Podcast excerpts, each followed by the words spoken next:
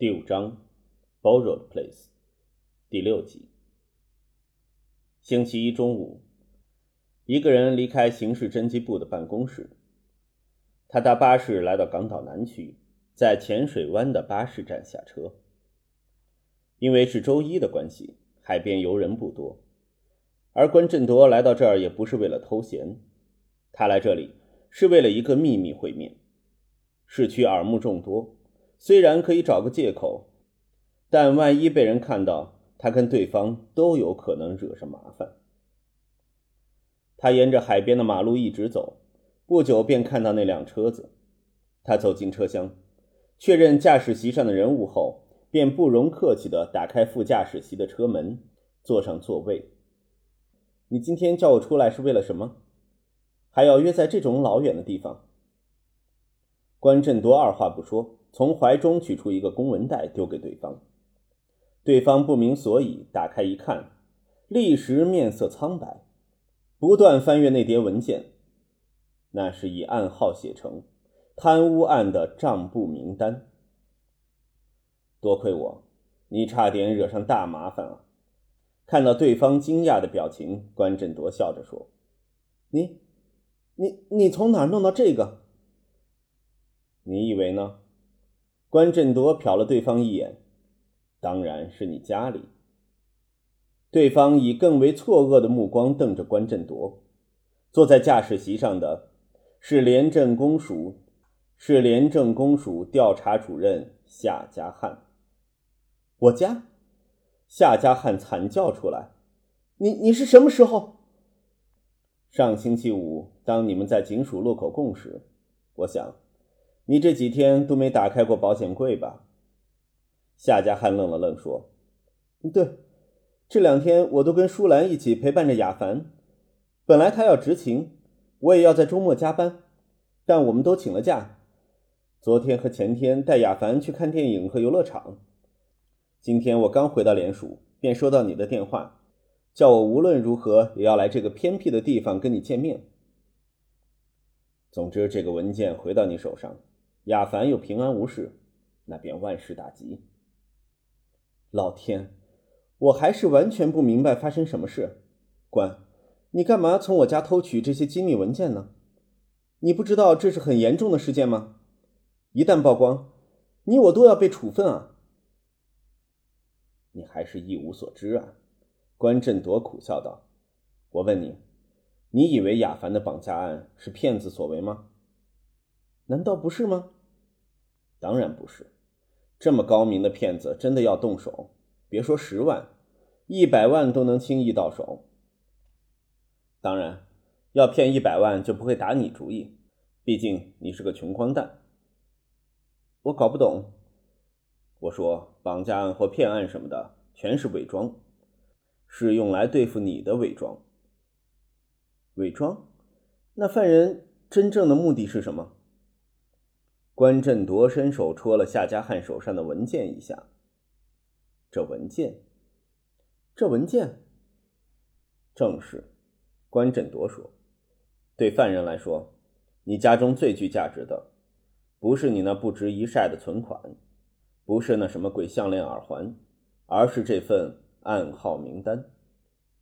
所以，犯人是警察？”夏家汉讶异的问：“对。”而且恐怕不是一个警察，而是一群警察，一群曾受毒贩贿赂、知道自己有可能锒铛入狱的警察。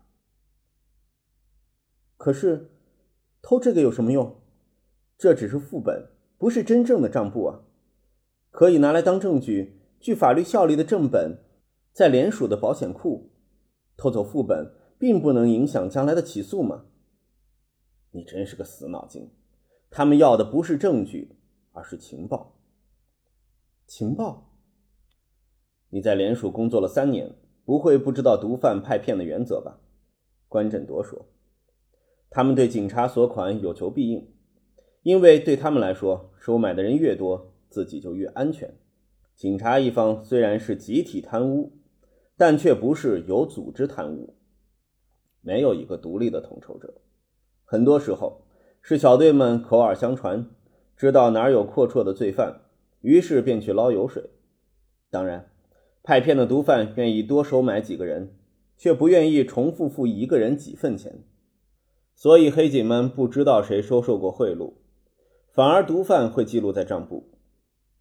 那他们要这份名单，当然就是要找同伴了。有一群黑警担心自己会被联署拘捕，打算先发制人，先找出涉及贪污的同僚，团结一致制造舆论，或威逼利诱他人跟自己合作。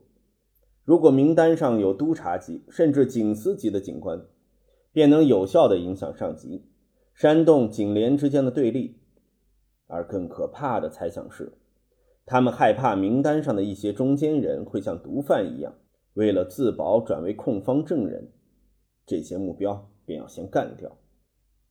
你的意思是暗杀？可能吧。反正要除掉对方，有很多方法，例如诬陷对方被劫查时反抗，意图攻击警员，警员因为自卫开枪，或是谎称对方逃走时遇上意外，从高处坠下之类。那些中间人大多跟黑道或毒贩有关。要安排一两条罪名并不困难，可能只是我多疑。我有时会觉得，某些罪犯的死因并不单纯，但因为已经结案，我无法调查。夏家汉倒抽一口凉气。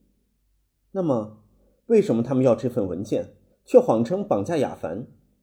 两件事根本无关啊！有关。关振铎斩钉截铁地说。不过，在说明关系前。你应该先问一个问题：他们到底如何骗过你和妻子？对，我现在仍然想不通，为什么那骗子能碰上那么多巧合，令我以为亚凡真的被抓走了。他们不是真的抓错孩子吧？你还想着那个我胡说的借口？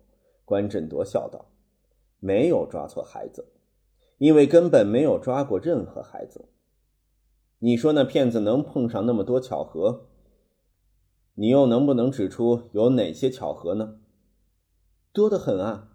夏家汉摸着下巴，边想边说：“就算犯人知道亚凡那天会跟丽兹到郊外写生，也不可能知道舒兰会忘记绘画班的通知。如果舒兰记得的话，犯人在第一通电话时便没戏唱。而且，如果丽兹的字条没碰巧掉到地上，我和舒兰看到。”犯人的诡计也不会成功。再者，如果亚凡在早上跟我和舒兰说起下午会去写生，那整个骗局更不可能做到了。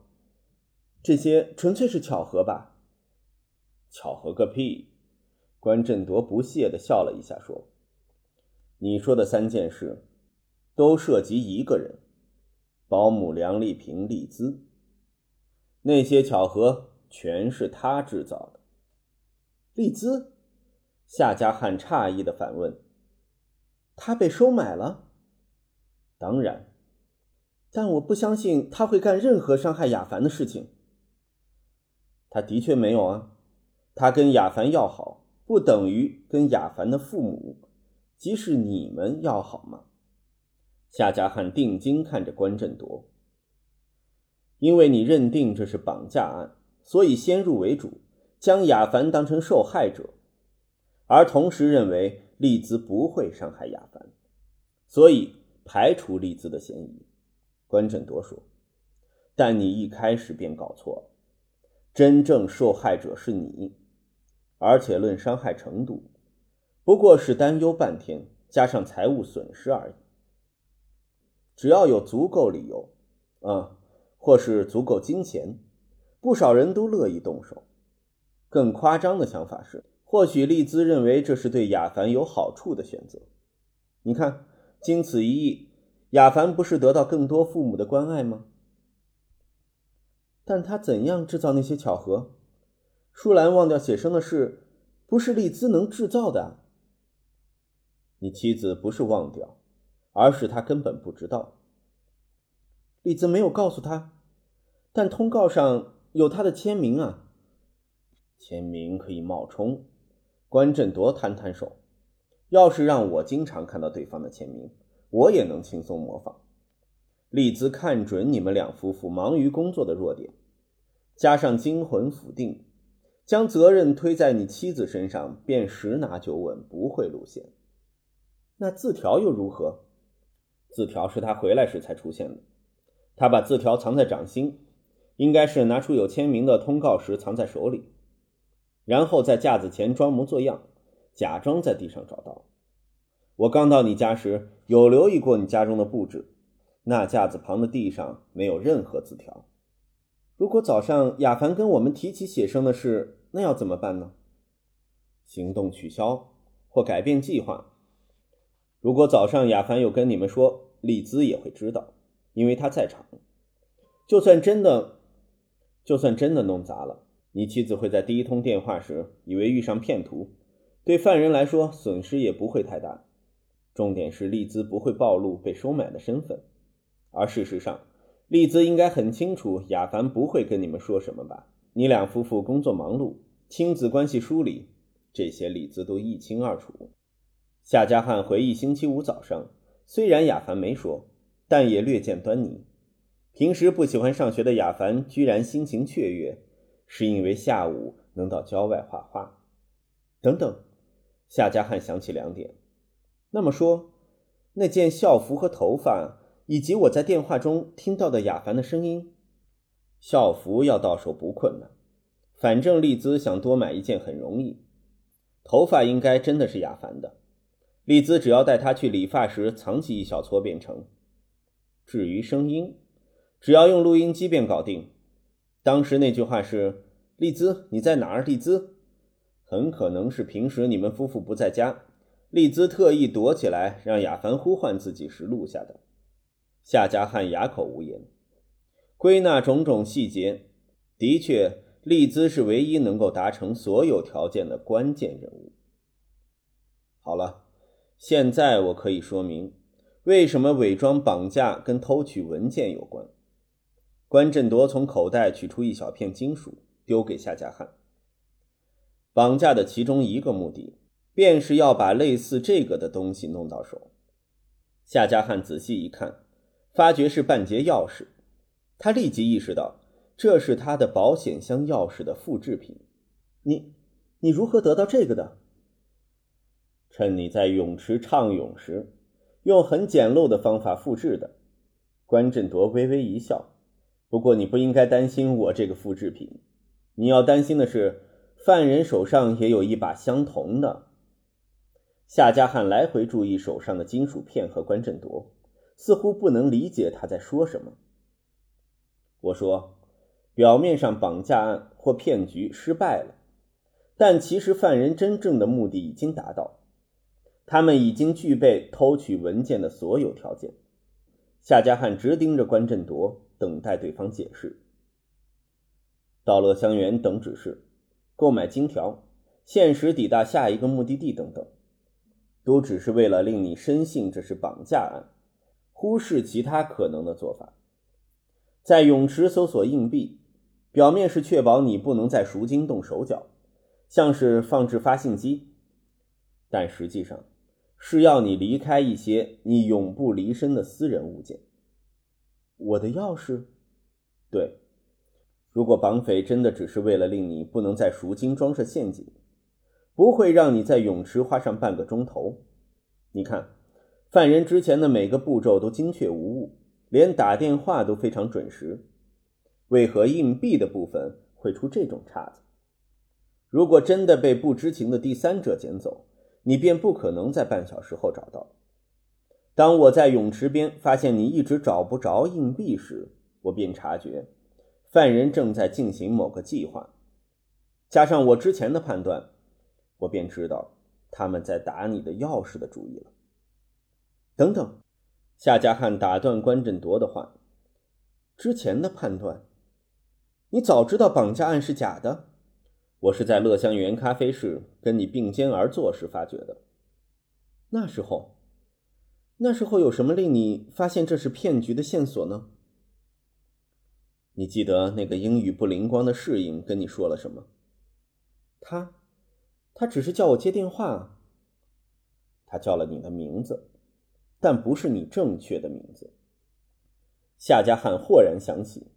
当时适应问自己是不是 Mr. 哈？这有什么问题？一些其他部门的同僚也会因为我的中文译名误叫我做 Mr. 哈。绑匪曾说过，他以为你是有钱的商人。换言之，犯人们应该对你的身份不大清楚。亚凡念书的学校所有文件都是英文的，你和亚凡的姓氏只会出现希尔，而不是中文的夏。那么，为何犯人对适应说找你的时候会说出夏这个他不应该知道的细节？我认为，这是因为犯人用粤语跟适应沟通，叫他找一位外国人顾客。适应问了名字，对方无意间说出夏先生。所以适应才会问你是不是 Mr. 哈。在这个时间点开始，我便怀疑犯人一直在说谎。事实上，一开始我便觉得亚凡被绑架很不可思议。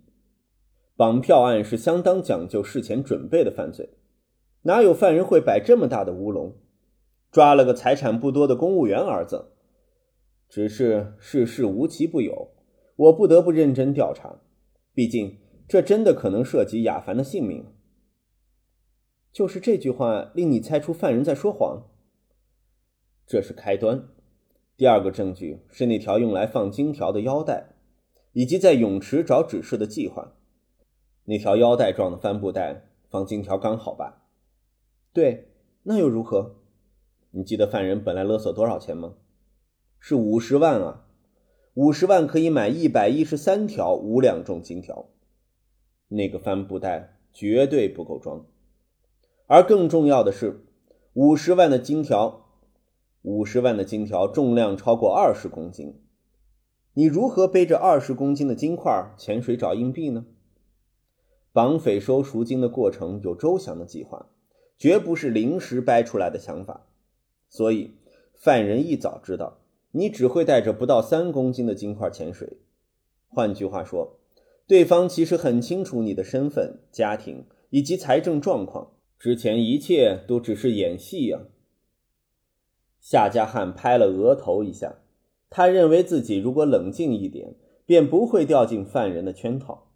虽然知道犯人在说谎，但那时候你有任何异常举动，只会打草惊蛇。为了查出对方真正的目的，我便顺着演下去。关振铎说。在泳池，我看你找了快二十分钟还没找到硬币，那个想法在我脑海中冒起。为了证实想法无误，我立即到更衣室换回衣服。当时我已有八九成肯定，犯人是为了复制你的保险箱钥匙。于是我走回车子，从后车厢取出复制钥匙的泥板，再偷偷走到泳池的职员入口，等待机会。关振铎把一个工具箱放在车子的后车厢。里面放的都是些稀奇古怪的工具，像套取指纹的化学粉末、底片显影剂、血液试剂等等。守在车子的阿麦奇怪着关振铎为何行色匆匆，从泳池跑出来拿了东西，又立即跑回去。我等了一会儿，遇上更衣室职员上厕所，真是难得。我本来还想要不要动用警察的身份吓唬他，逼他就范。关振铎苦笑一下，继续说。我窜进保管泳客物品的房间，找出你的物件，检查钥匙，一如所料，钥匙上有不少金属屑。于是我立即用泥板复制一个模子，再迅速离开。金属屑。当你在泳池忙碌的潜水时，犯人已拿了你的钥匙拿去复制了。咦？我想更衣室里至少有一位泳客是犯人的同党。他比你早一步进入更衣室，按记住放在柜台的空铁笼牌子的号码。当你取走一个时，他便知道你拿的是几号的笼子。犯人预购了一个模样相同但没有写上编号的牌子。当你换好衣服，他便在空牌子上写上号码，到更衣室外等待一会儿，再回到更衣室，跟职员说要暂时取一些东西。他出示那个假的号码牌，从里面拿了你的钥匙。交给另一位同党，那个同党拿着钥匙，走到大街找一位配饰匠复制钥匙，然后回到泳池将你的钥匙交回，再把钥匙放回笼子交给职员。他们时间不多，即使要是沾上复制时飞溅的金属屑，也没有处理掉。反正心焦如焚的你之后不会留意。那么说，泳池里的硬币其实是他们确认了行动成功，才让扮作普通泳客的同伙留下的。对，应该是那个样子。所以那场金条掉落的意外也是故意的吧？不，我认为那真的是意外。关振铎露出一个微妙的笑容。既然做到这地步，赎金不拿白不拿。你的财产没落到犯人的手上，大概是幸运之神眷顾。那么，那个开电单车的犯人真倒霉。夏家汉失笑道：“而且他还差点被抓。不，他应该不会被抓。负责收取赎金的位置一定有充分的准备。依我看。”那个说犯人换车逃跑了的休班警员，便是驾电单车的人。什么？我说过，犯人是一群警察吗？你试想想，哪种人最不会被怀疑？当然是同袍了。犯人丢弃头盔和外套，虽然向追至的同僚说看到犯人逃到哪里，其他人一定相信。本来那条腰带状的带子是为了让犯人套在衣服里。瞒过追捕者而用的吧？没有警察会对同僚搜身的。夏家汉往后倚在椅背，双手放在方向盘上。现在回想，他差点被骗走这一年多的积蓄。几年前以为稳赚的投资令他欠债，这次几乎全数尽失的财富却巧妙地留在身边。他不禁觉得，上帝真喜欢开玩笑。